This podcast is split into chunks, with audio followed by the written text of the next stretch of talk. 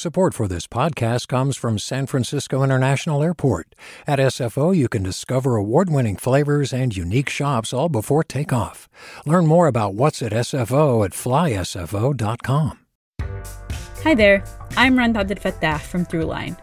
If you're listening to this podcast, you know that KQED produces exceptional storytelling that keeps you informed, inspired, and entertained. Their podcasts cover issues from your neighborhood to the entire country and everything in between. Support this work today. You can help us continue to bring quality podcasts to your ears. Just head to donate.kqed.org slash podcast. That's donate.kqed.org slash podcast.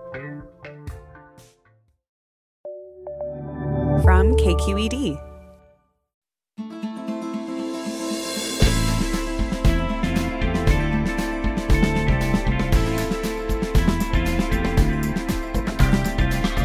From KQED in San Francisco, I'm Alexis Madrigal.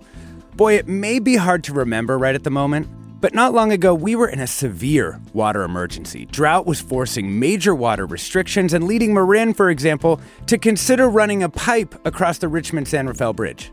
Now, after all these atmospheric rivers, some reservoirs are overflowing, and water managers are releasing water to prepare for when the massive Sierra snowpack melts. So, today, we talk with water managers from three Bay Area districts about how their systems are handling the whiplash. How much of this water are they able to keep?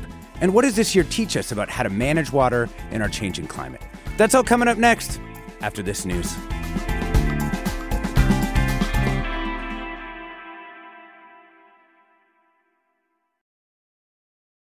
Welcome to Forum. I'm Alexis Madrigal.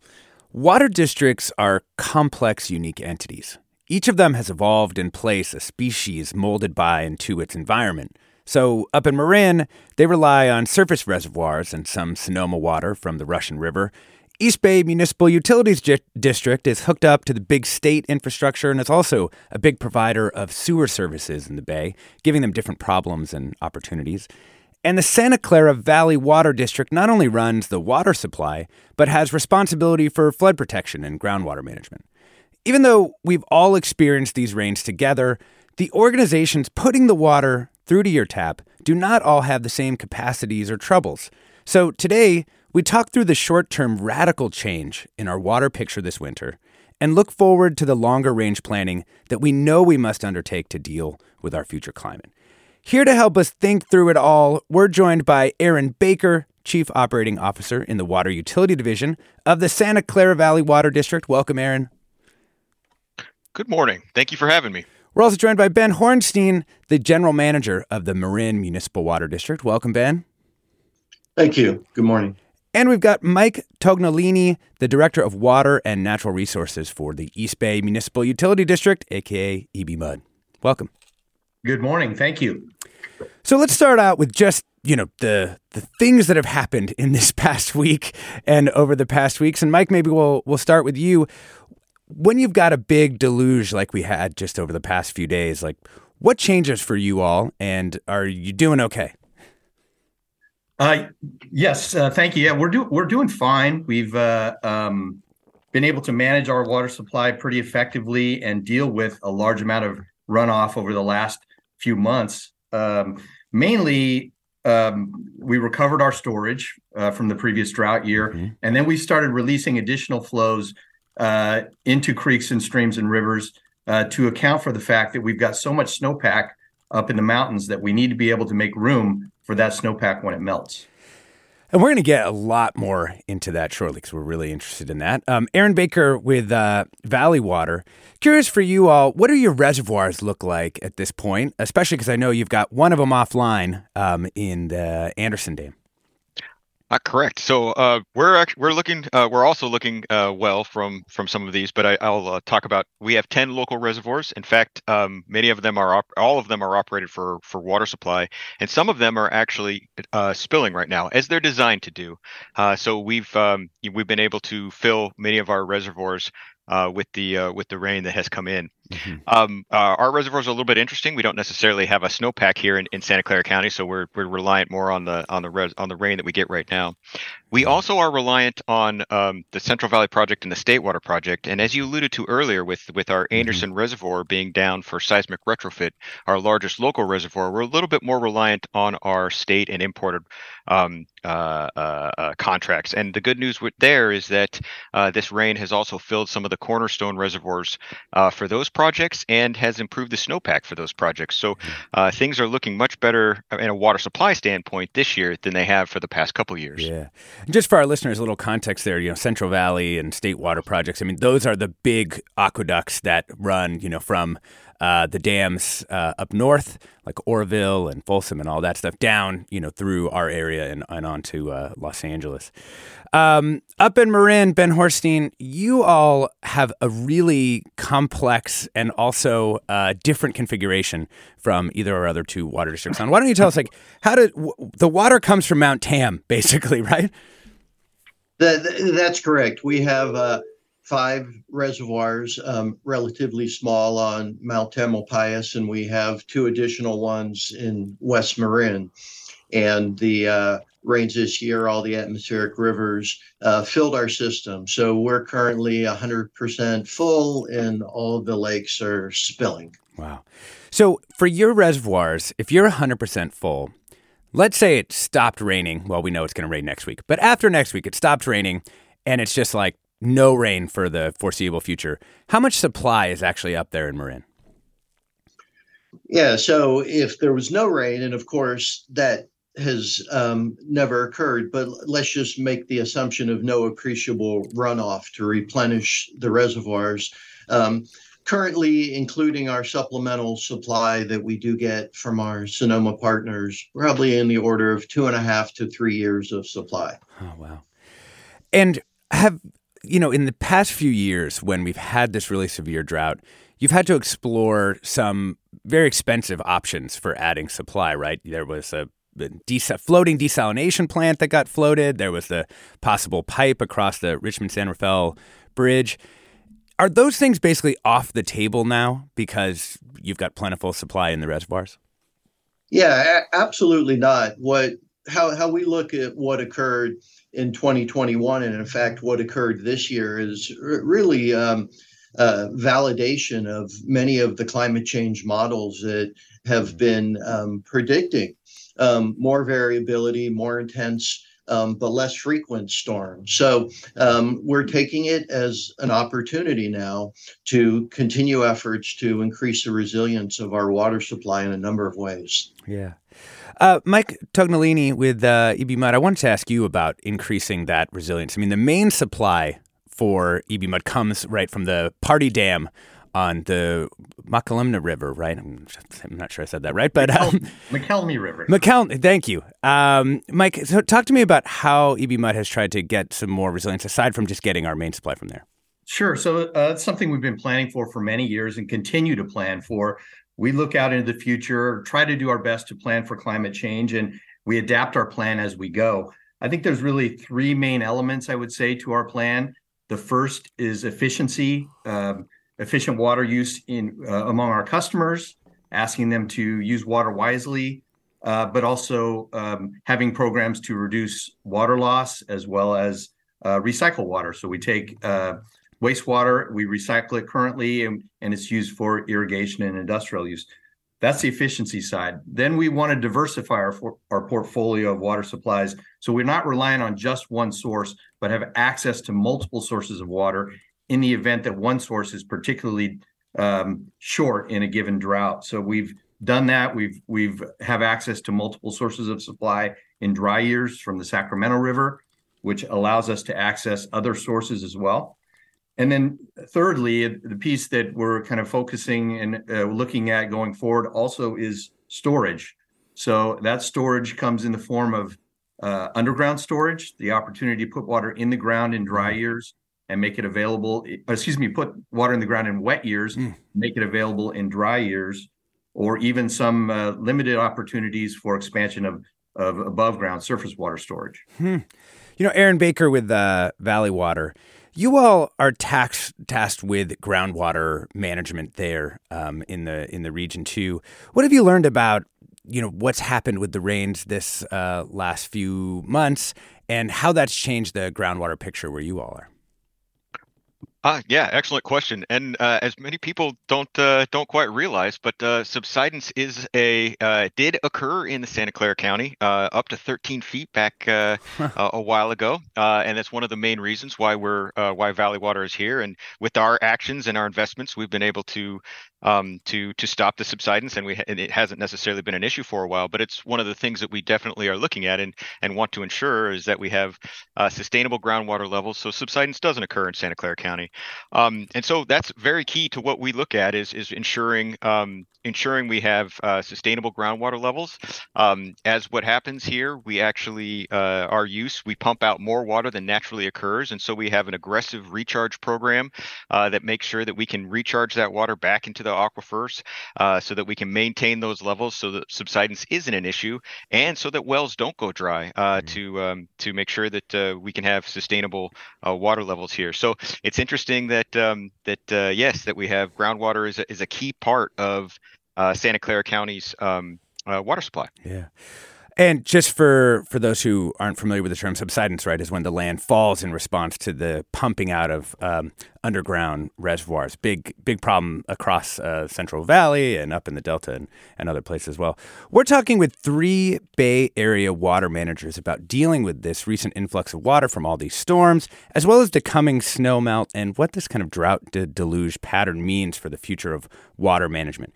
We're joined by Aaron Baker, Chief Operating Officer in the Water Utility Division of Santa Clara Valley Water District, Ben Horenstein, General Manager of Marin Municipal Water District, and Mike Tognolini, Director of Water and Natural Resources at the East Bay Municipal Utility District. We want to hear from you. Have, have, the rains changed your approach to water conservation? Are your showers longer? Like, are you are you changing things? And do you have questions about how our water system works? We've got three experts right here on the line. You can give us a call. The number is 866 733 6786. That's 866 733 6786. The email is forum at kqed.org. And of course, Facebook, Twitter, Instagram, we're KQED Forum. Um, ben Horenstein, what's your message to the customers of Marin Municipal Water? I mean, are you telling them maybe you can ease off on water restrictions. What does it mean that we've had these rains? Yeah, it, it, again just validates the reality of climate change and things are going to be different in the future. And um, uh, for us, our agency, similar to to many, if not all, around the Bay Area, the primary focus is water use efficiency and conservation. And the the fact that this has been a great year doesn't change that water is a limited resource that we need to um, use wisely and really double down on our conservation efforts and our me- messaging and partnering with the community on how we use this water and um, thoughtfully decrease our demand on the system over time to stretch the resources. So that, that, that is really our message. It's our continuing message. Our customers responded in an amazing way during the drought and reduced consumption and have maintained it all through this wet period and our message to to them is let's continue to partner and continue to conserve while we um, explore hmm. diversifying and bringing in additional supplies. Yeah. I mean, is the concern that basically if you tell people, all right, it's okay to use water right now, it might be hard to rebuild those habits of water conservation when the drought inevitably comes back? Yeah, you know, you know, m- much of conservation is hardened. You, you, you, know, you do have the behavior of shorter showers, mm. and certainly that is something that, that can be short term. But when you replace a lawn, to drought tolerant landscape, you get the benefits that year and years into the future. future. Right. Absolutely. Thank you so much. We're talking with three Bay Area water managers about dealing with the recent influx of water after years of drought. I'm Alexis Madrigal. Stay tuned for more right after the break.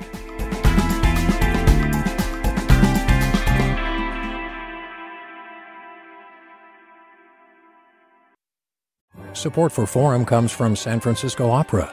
Set 10 years after a school shooting, the critically acclaimed opera Innocence takes us into a complex emotional journey where our understanding of innocence and guilt is constantly upended. Kaija Saariaho's ethereal score collapses the past into the present as a community of survivors grapple with how to move forward. Don't miss the highly anticipated American premiere of Innocence, June 1st through 21st. Learn more at sfopera.com. We've all got those parts of our house where the internet just won't go. Well, if you had wall to wall Wi Fi from Xfinity, you could worry less about dead spots. Because with wall to wall Wi Fi from Xfinity, you get fast speeds, reliable connection in every room, and power for all of your devices, even when everyone's online. That's wall to wall Wi Fi only with Xfinity. Restrictions apply, not available in all areas, actual speeds vary. Welcome back to Forum. I'm Alexis Madrigal. We're talking with three Bay Area water managers about dealing with the recent influx of rain over these past few months after years of drought and looking forward to the snowmelt out of the Sierras in the coming months. We're joined by Mike Tog- Tognolini, Director of Water and National Re- Natural Resources at East Bay Municipal Utility District, Ben Horenstein, General Manager with Marin Municipal Water District, and Aaron Baker, Chief Operating Officer of the Water Utility Division at Santa Clara Valley Water District. We're going to be taking some of your calls on your approach to water conservation, uh, given the rain, and if you have any questions about these actual systems that deliver water to your tap. You can give us a call. The number is 866 733 6786. The email is forum at kqed.org. And you can find us on Twitter, Facebook, and Instagram. We're KQED Forum. Let's, uh, let's take a call. Uh, Bonnie in Santa Rosa, welcome. Hi, how are you doing? Doing well. Thanks for calling. Yeah, listen, one good rain season shouldn't really make us too complacent. Uh, we still need to put the emphasis, I believe, on conservation. Up in Santa Rosa, we have through the city water uh, what's called a client portal, mm-hmm. where you can sign up to get feedback on how much water you're using on a daily basis. And uh, I found that extremely helpful in uh, during the last year in getting me to um, look at different ways to conserve in my household usage. And if I, I hope other people in other districts have that, it's very, very helpful. Mm. The only good thing about this year is I'm going to be able to plant uh, string beans in my garden this summer. I'll feel confident I'll have enough water to uh, take care of those. So, just a little word about conservation, and thank you very much. Yeah, thank you, Bonnie. Um, Mike Tognolini, let's uh, go to you on this one. I mean, how do you see the deployment of these kind of technological tools that let people kind of take control of their water usage in different ways by having data about it? I think they're they're excellent tools to make sure that customers have more information about their water use. They can help identify leaks. If you have you know constant water use throughout the night, that might be an indication you've got a leak leak somewhere in your home. Uh, they can help you use water more efficiently in a lot of ways, and they are available on the market. East Bay Mud. If you go to ebmud.com, we uh, our conservation page uh, under the drought will allow you to um, get information about uh, some of these products and some of the rebates that we offer if you're interested in, in installing one of these devices mm. at your home. Yeah. Um, Aaron Baker with Valley Water, you know, it's been an emergency mode for the past few years, and you get to sort of leave that emergency mode this winter. What does that allow you to do within the system to kind of improve it when you're not just kind of eking out um, the most water you can from a drought year? Uh, excellent question. Uh, as you can imagine, you know we um, uh, we have quite a complex system, and uh, we have been moving water in various places and running the system. I, I, guess, as you said, eking out is, is, actually a good term, but we've been, you know, running the system in, in various ways. It, it, hasn't really been run a whole lot before, trying to make sure that we get every last drop to the right place, to the right recharge facility, to all those other things.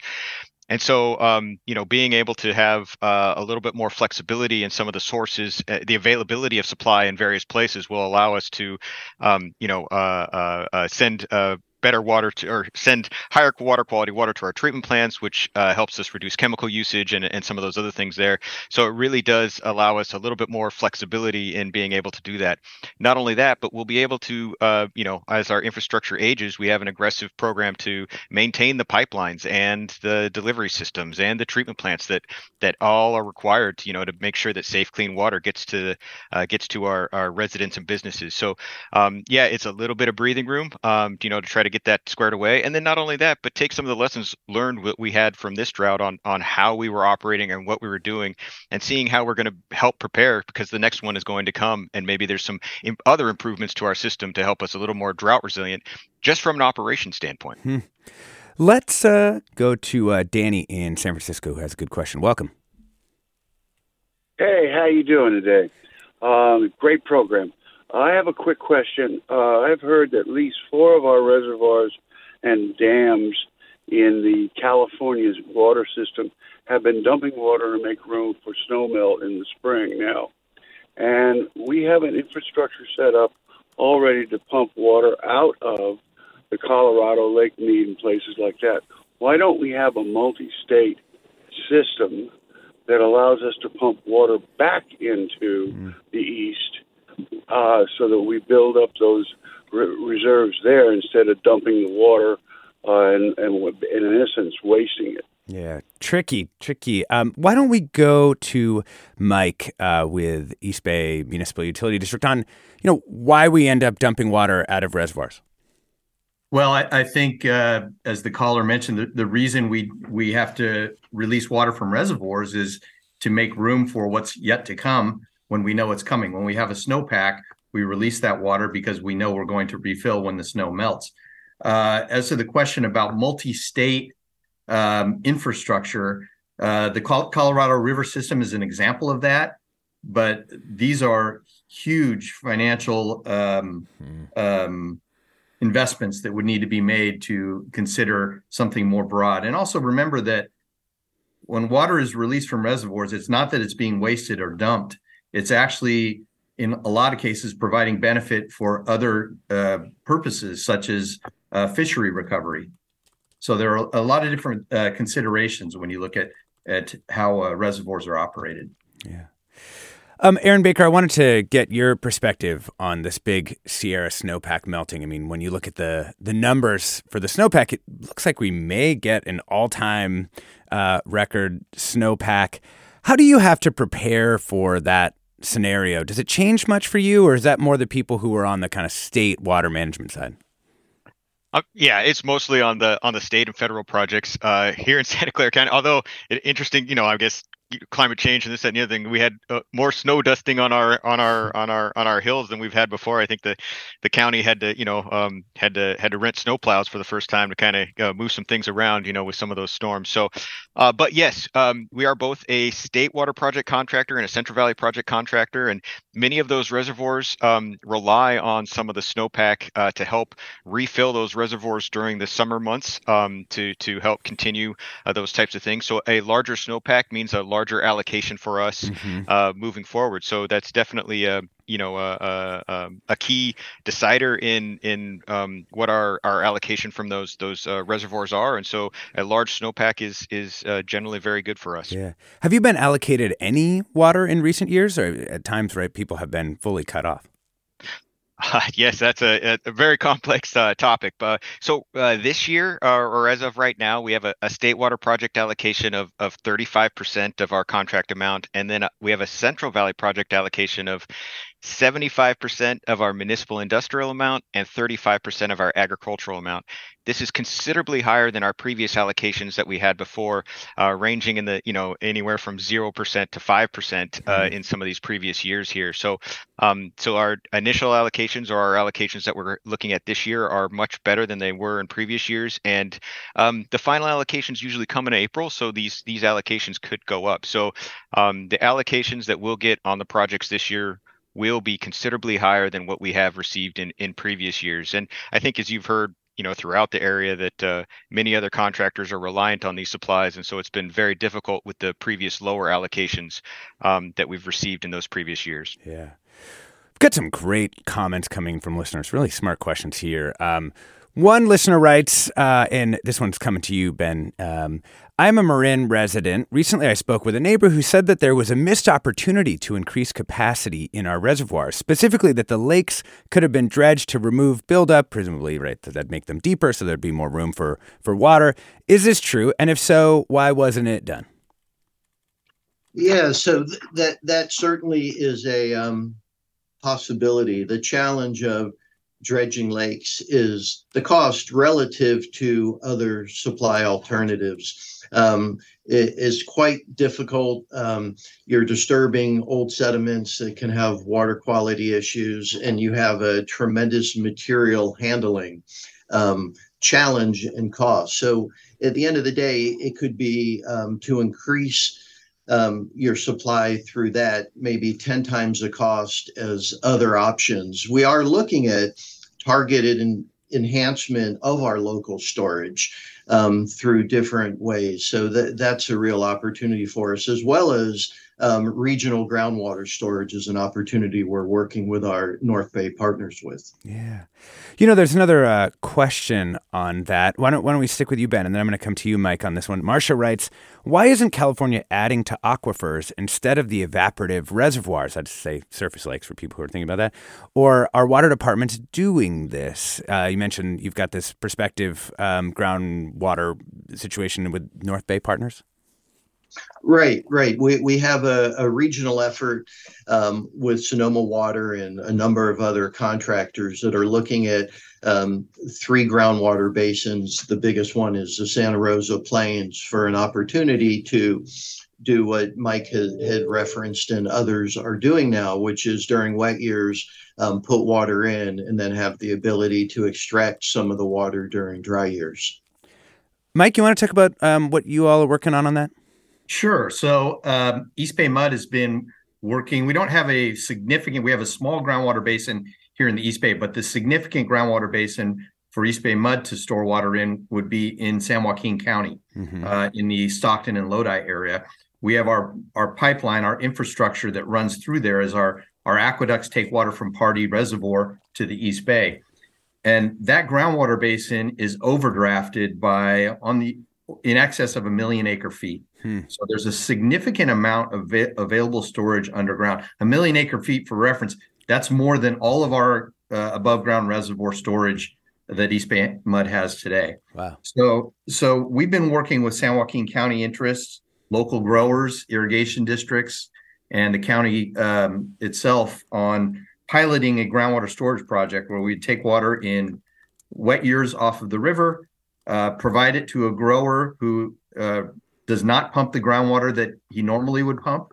That hmm. then um, creates additional groundwater storage underground that we can then take advantage of in a dry year. So we leave some of it behind to benefit the groundwater basin, hmm. and some of it would be available for East Bay Mud to use. So we've we've piloted that. We've had a successful pilot so far, and the uh, expectation and plan would be that we expand that to a larger scale in the years to come. Well, that's so interesting. So it wouldn't be pump water in and then pump it back out. Instead, it would be on a wet time, you'd provide it somewhere within that groundwater basin and then not directly in the same way you would you would pump out from somewhere else. Yeah, that's one of the mechanisms. We could also provide direct recharge. Uh, um, there are opportunities to put uh, water over land to allow percolation to mm. occur. Mm-hmm. So there are multiple ways to uh, recharge a groundwater basin uh, that we want to use any and all that might be available and work best in that community. Yeah. Let's uh, bring in uh, Dina in Greenbrae. Welcome. Hi, thank you for the program. I'm one of those kooky people that put in like four water storage tanks on my property since I'm on over an acre. Mm-hmm and uh, also put in a gray water system. And I'm thinking there could even be a situation where other, like even municipal roofs and other things, where they could have their own water storage. So it could be truly local for for landscape. Yeah, landscape usage. Do you know what were the difficulties of of putting it in? Well, you order the tanks, you know, roll them into place, connect. And then I actually had an overflow situation where I created a pond from the from the overflow water.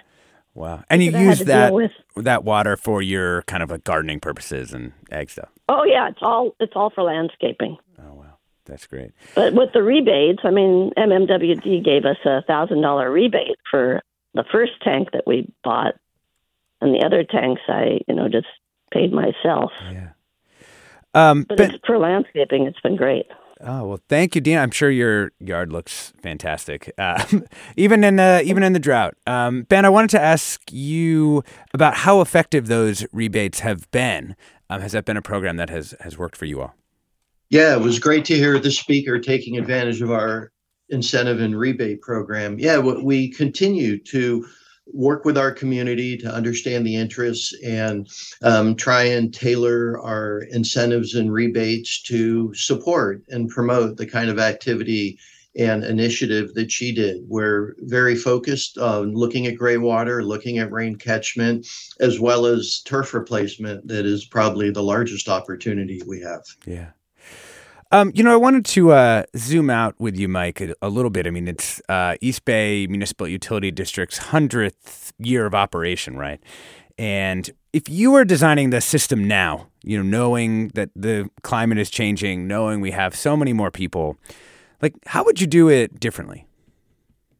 Boy, that's a great question and a tough one. Um, yeah, I think if you uh, you mentioned our our hundred year anniversary this year, our centennial, a hundred years ago when East Bay Mud was formed, um, a big reason why it was created was because of lack of water supply reliability, among other things, uh, including uh, um, poor infrastructure, water quality, and uh, affordability issues. So when you look at in the context of what water districts do and what East Bay Mud does, it's all four of those things. It's uh, reliable water supply, uh, reliable infrastructure, good water quality, and uh, affordable prices. So, how would we design our system differently today? I'm not sure that we would uh, have, have changed too much about it. Um, it's been a, an effective system that our predecessors put in place that lasted for uh, many, many decades. And while we have um, supplemented that with some additional facilities, access to a different uh, additional rivers, and um, other ways that we look at water supply reliability. All in all, the system has been extremely functional and very, very effective for 100 years. Now, we will need to do things differently going forward. And that includes, as I mentioned, water efficiency, continue to diversify our sources of supply, uh, and look for ways that we can store water in wet years and make it available in dry years. Yeah. And there's so you don't think there needs to be a, like a radical change to the way the system works, even if we are entering this period of drought and deluge. I think um, no. I, I think uh, honestly that we've we've done some planning and we've done uh, what what we saw in the last two years in terms of drought was within the realm of what we expected to see. Now we're going to see worse and worse, and as was pointed out, there's more and more variability. It's really a, a matter of many many drought years, and every once in a while we get uh, a wet year like this year. So we've got to figure out how to manage a little differently. And uh, absolutely, we're going to need to make changes. But fundamentally, the system has been working, and you know, we're here to to uh, provide a, a reliable water supply, and we've been doing that. We'll continue to do that. Um, listener Kathleen writes, I saw a Sonoma County official say they were stopping water conservation requirements. I think this is a huge mistake. People need to get in the habit of conserving. Stopping conservation requirements is going to require another huge education effort when the next drought period hits. Full reservoirs do not mean the drought is over. If you're interested in that particular topic, you can listen to a couple of our previous water shows where we walked through the different definitions of drought um, and how you might uh, think about that beyond just, you know, the amount of rain falling from the sky. We're talking with three Bay Area water managers about dealing with the recent influx of water from all the atmospheric rivers, as well as the coming snowmelt and what the drought to deluge future means for water management. We're joined by Aaron Baker, Chief Operating Officer with the Water Utility Division of Santa Clara Valley Water District, Ben Horenstein, General Manager with Marin Municipal Water District, and Mike Tognolini, Director of Water and Natural Resources with the East Bay Municipal Utility District. Love to hear your questions for water managers about our water system or your approach to water conservation, you can give us a call. The number is 866 733 6786. That's 866 733 6786. The email is forum at kqed.org. You can find us on Twitter, Facebook, and Instagram at KQED Forum. I'm Alexis Madrigal. Stay tuned for more right after the break.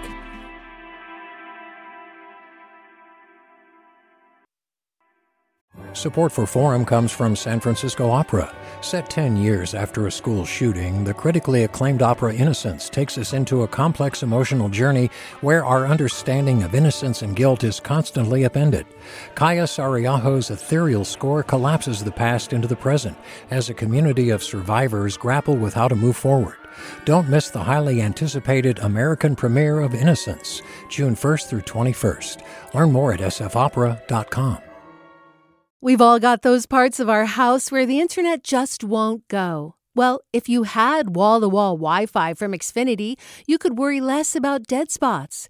Because with wall to wall Wi Fi from Xfinity, you get fast speeds, reliable connection in every room, and power for all of your devices, even when everyone's online. That's wall to wall Wi Fi only with Xfinity. Restrictions apply, not available in all areas, actual speeds vary. Welcome back to Forum. I'm Alexis Madrigal.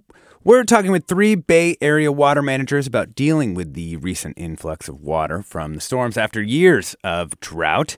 We're joined by Valley Water's Aaron Baker, Marin Municipal Water District's Ben Horenstein, and East Bay Municipal Utility District's Mike Tognolini. And we're taking your calls and questions, of course. Every time we do a show on water, Ben, this one's coming to you we get a lot of calls and questions about desalination. Daniel writes in to say, I know desalination is enormously expensive, but only so much water conservation is possible. At some point, we're going to face the music. How do we convince municipalities that we'll have to invest in this infrastructure, cost notwithstanding? Another listener writes, I've always heard desalination is not possible because it is very energy intensive. But what about using our bountiful solar to run a desalination plant? This seems so obvious, but there must be a good reason why it's not being pursued. And Aaron writes, so much of the conversation seems to be around efficiency and conservation. Could we instead solve this by massively increasing supply? I've heard talk of statewide nuclear or solar powered desalination infrastructure ideas, but don't know how realistic that would be. So, Ben Horenstein, rain on everybody's parade on desalination. No, I'm just kidding. Tell tell us what makes it so uh, difficult, and the, you know the listeners sound like they know that it's a, a difficult proposition. Yeah, I, I, do want to acknowledge that desal is very attractive. Um, certainly, coastal communities and the ocean and the bays always going to be there. So it is a drought-proof supply, and I don't believe any water agencies are ruling it out into the future, nor are we. Um, it, it is very, very costly and very um, technically um, complex. The other thing for us for desal is those systems best work and are best designed as part of your baseload supply, meaning you're running it all the time. If you need supplemental supply once every three years, once every four years, those systems don't really work to just sit and expect them to operate for a lot of technical reasons when you turn them on. So that's one of the challenges, as well, of course, as the carbon footprint that these have. Very, very energy intensive, notwithstanding certainly the opportunity of solar and other sort of renewable ways to run these facilities. So what we are, in fact, in the portfolio of alternatives that we're looking at. There is an innovative desal project that we're looking at with some regional partners on the Petaluma River. It's just a concept at this point, hmm. but the benefit of that sort of project is it's not as salty. So the energy demand is far less. So it's really a different sort of desalination process. So that's like you're using brackish water, not exactly. Water. That's exactly it. And I, I remember seeing some numbers on this at some point, but it's like a really different amount of desalination, right? The, the, the amount of minerals that are dissolved in the water is much, much, much smaller, right? But what's the sort of rough magnitude of that? Yeah, probably on the order of five to ten percent of the salt that you'd find in the bay or the ocean. So yeah. it's not a direct linear relationship with energy, but you can probably think of it that way. So hmm. much, much less energy input into the system. That's interesting. Um, let's start with uh, Mike, and then we're going to go to Aaron on this one. Um, Richard writes in to say, I'd like to hear from the water managers if groundwater recharge will ever get beyond the stage of pilot projects to larger scale efforts. Uh, and maybe you know another way of phrasing that, Mike, is sort of what's the what are the hangups on you know scaling up those groundwater recharge projects? That's a great question. It's uh, groundwater recharge is not a new concept. It's something that East Bay Mud's been interested in for a very long time, but it it requires partnership and trust with, for in our case, with local communities that are outside of our service area. Mm-hmm. So we've been working for many years with uh, interest in San Joaquin County to try to develop this program, and it's it's taken some time, frankly, to build that trust. Another big factor is the development of the uh, the implementation of the Sustainable Groundwater Management Act, or SGMA, which uh, put requirements on local entities to manage their groundwater basins sustainably. So, for a place where there may be a significant amount of overdraft, uh, such as San Joaquin County, they need to look at alternatives to bring more water into their basins. And that can include partnering with an agency like East Bay Mud. So I think now there's more opportunity and the timing is right for developing those kinds of uh, large scale programs and getting beyond a pilot. Aaron, do you agree with that?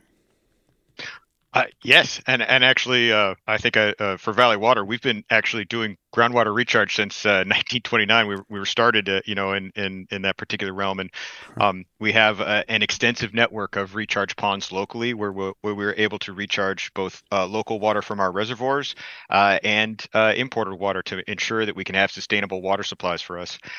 we are also um, a member or have water in the Semitropic groundwater bank, and are also looking at other ways we're looking to to diversify our groundwater banking supplies. So um, there are some complexities to where that is, but uh, as some of the previous callers talked about, uh, groundwater banking does have um, you know does have some serious benefits and, and we're definitely looking at we are involved heavily right now in both uh, locally sustainable groundwater we're also involved in uh, groundwater banking for some of our importer supplies and we're looking at diversifying our groundwater banking uh, of those importer supplies cool um, let's get to another groundwater question here. Nikki in uh, San Francisco. Hi there. Um, when I see the pictures of Pajaro and all these fields flooded, it seems like we can't quickly enough get floodwater down back into replenish the overpumped aquifers and groundwater basin. I'm just wondering, are we looking at a disastrous growing season? And is mm. it alarmist to start thinking that perhaps you know, the inland ancient lake in the Central mm Valley might mm-hmm. start reforming. I'm starting to see some comments online about that. Is this alarmist or what? Oh, Nikki, I'm not sure our um, guests are the exact right people to uh, to answer this question about Tulare Lake. You know, which most people don't know, but a lot of that southern um, San Joaquin Valley was, in fact, a, a lake at one point, um, and it certainly looks like it's back, um, and and may get more so as uh, the the snowmelt uh, continues. Um, Mike, maybe because you all have the most uh, exposure here. I mean, how are you thinking about you know this the, the coming prospective disaster of uh, flooding there out of the Sierras?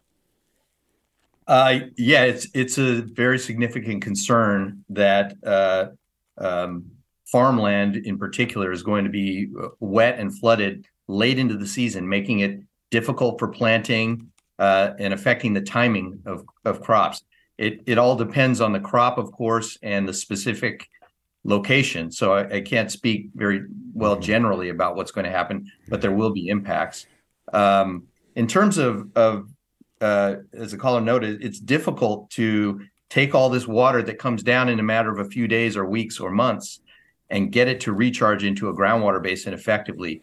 Some areas uh, have programs uh, that rely on something called managed aquifer recharge, uh, where uh, they can intentionally flood certain fields with certain crops that may be dormant in the winter and allow recharge to occur over broader areas uh, to more effectively uh, recharge a groundwater basin. Mm-hmm, mm-hmm. And Nikki, I just wanted to uh, point you to a show we did with Erica Gies um, on some of these groundwater recharge areas that essentially have just much greater porosity than some other areas. And also that specifically to uh, Pajaro, you might want to listen to the California report from earlier today, where they were talking with um, some of the farm worker advocates there about the difficulties that people are going to have planting those fields. So we do have answers for you here at KQED, um, just maybe not in this um, particular hour.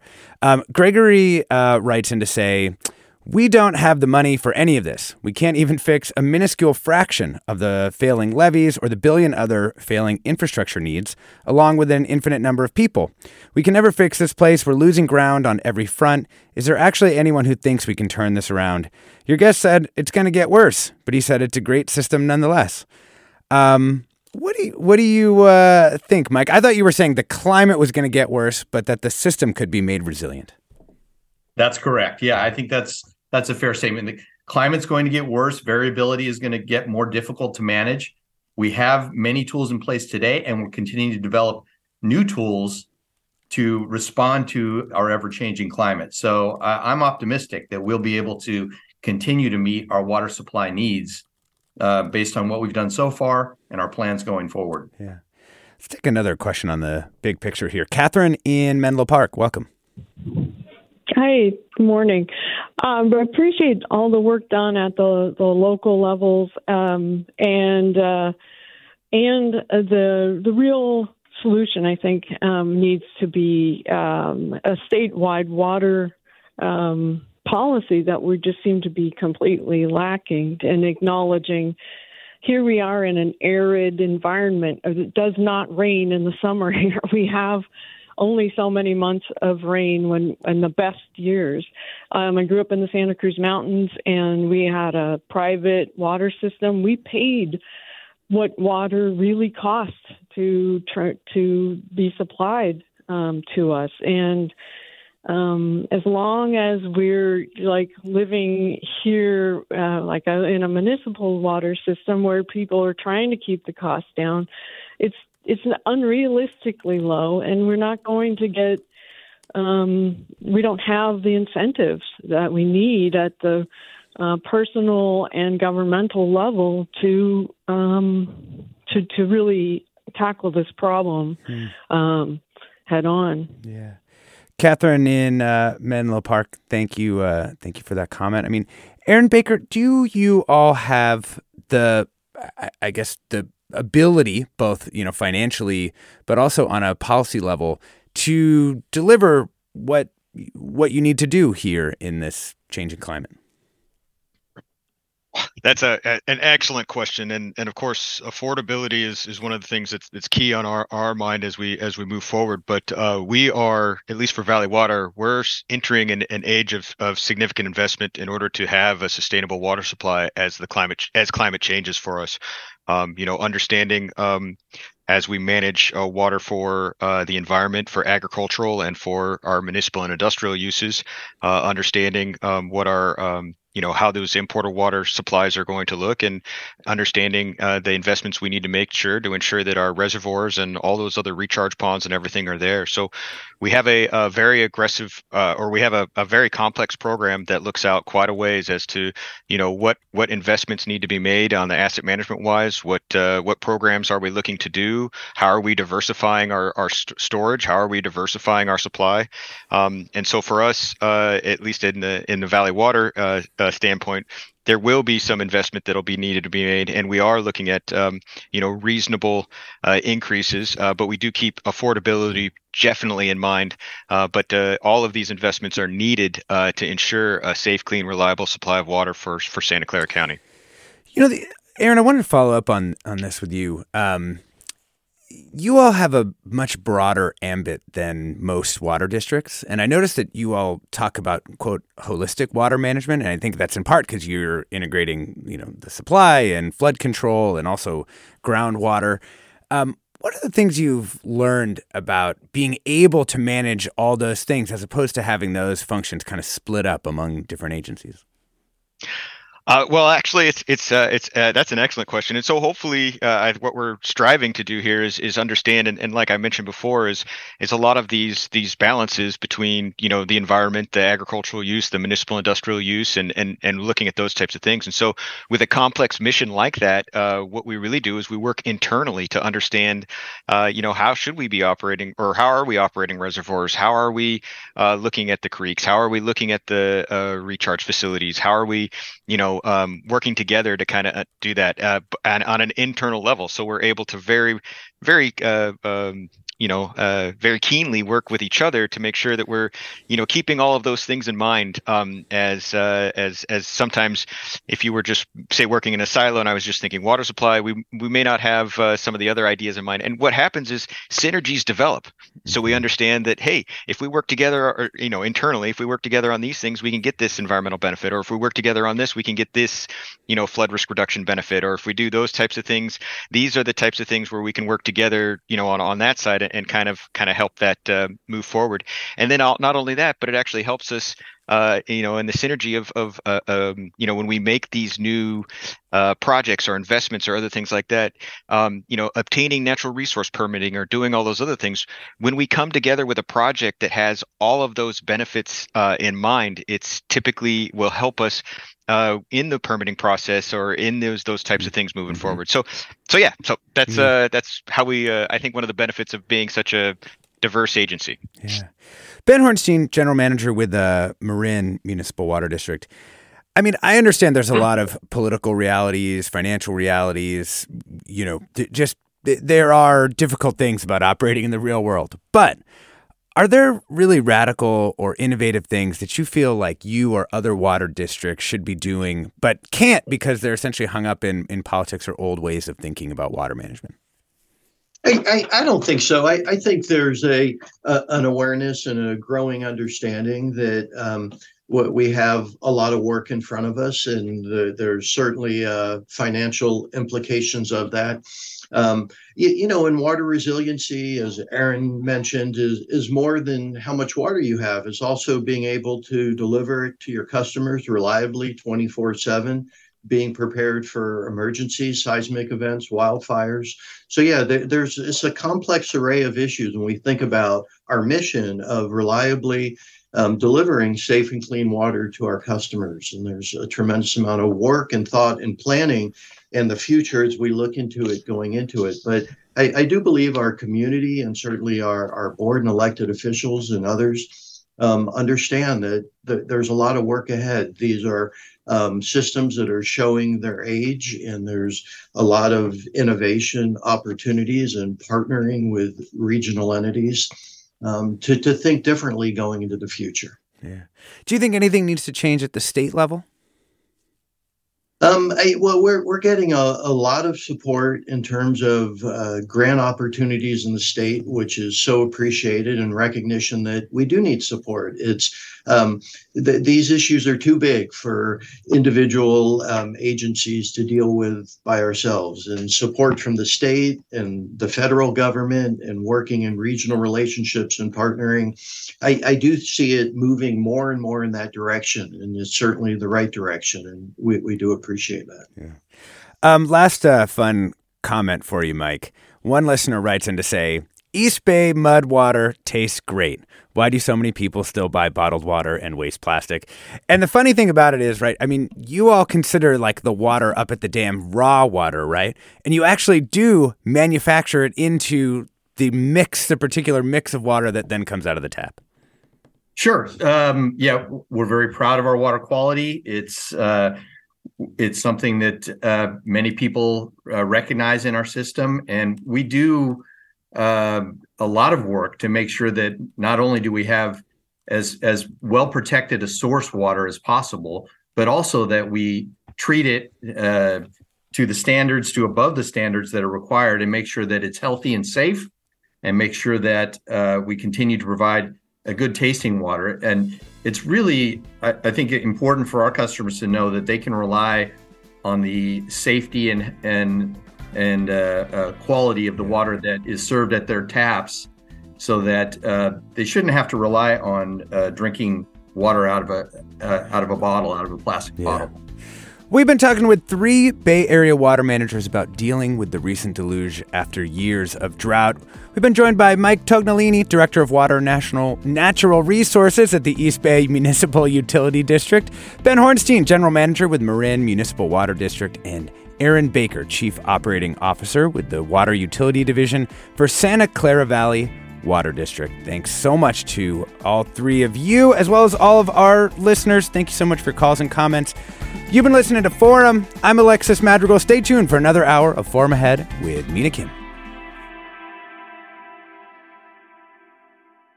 Funds for the production of KQED's Forum are provided by the John S. and James L. Knight Foundation, the Generosity Foundation, the Germanacos Foundation, and the Heising Simons Foundation. Support for Forum comes from San Francisco Opera. Set 10 years after a school shooting, the critically acclaimed opera Innocence takes us into a complex emotional journey where our understanding of innocence and guilt is constantly upended. Kaija Saariaho's ethereal score collapses the past into the present as a community of survivors grapple with how to move forward. Don't miss the highly anticipated American premiere of Innocence, June 1st through 21st. Learn more at sfopera.com. We've all got those parts of our house where the internet just won't go. Well, if you had wall to wall Wi Fi from Xfinity, you could worry less about dead spots. Because with wall to wall Wi Fi from Xfinity, you get fast speeds, reliable connection in every room, and power for all of your devices, even when everyone's online. That's wall to wall Wi Fi only with Xfinity.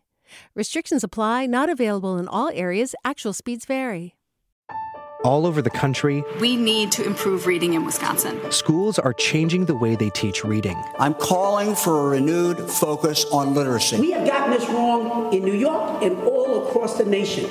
And it's happening because of a podcast. I think your podcast has changed my life. And I'm going to share this podcast with everyone I meet. Sold a Story investigates how teaching kids to read went wrong. New episodes of Sold a Story are available now.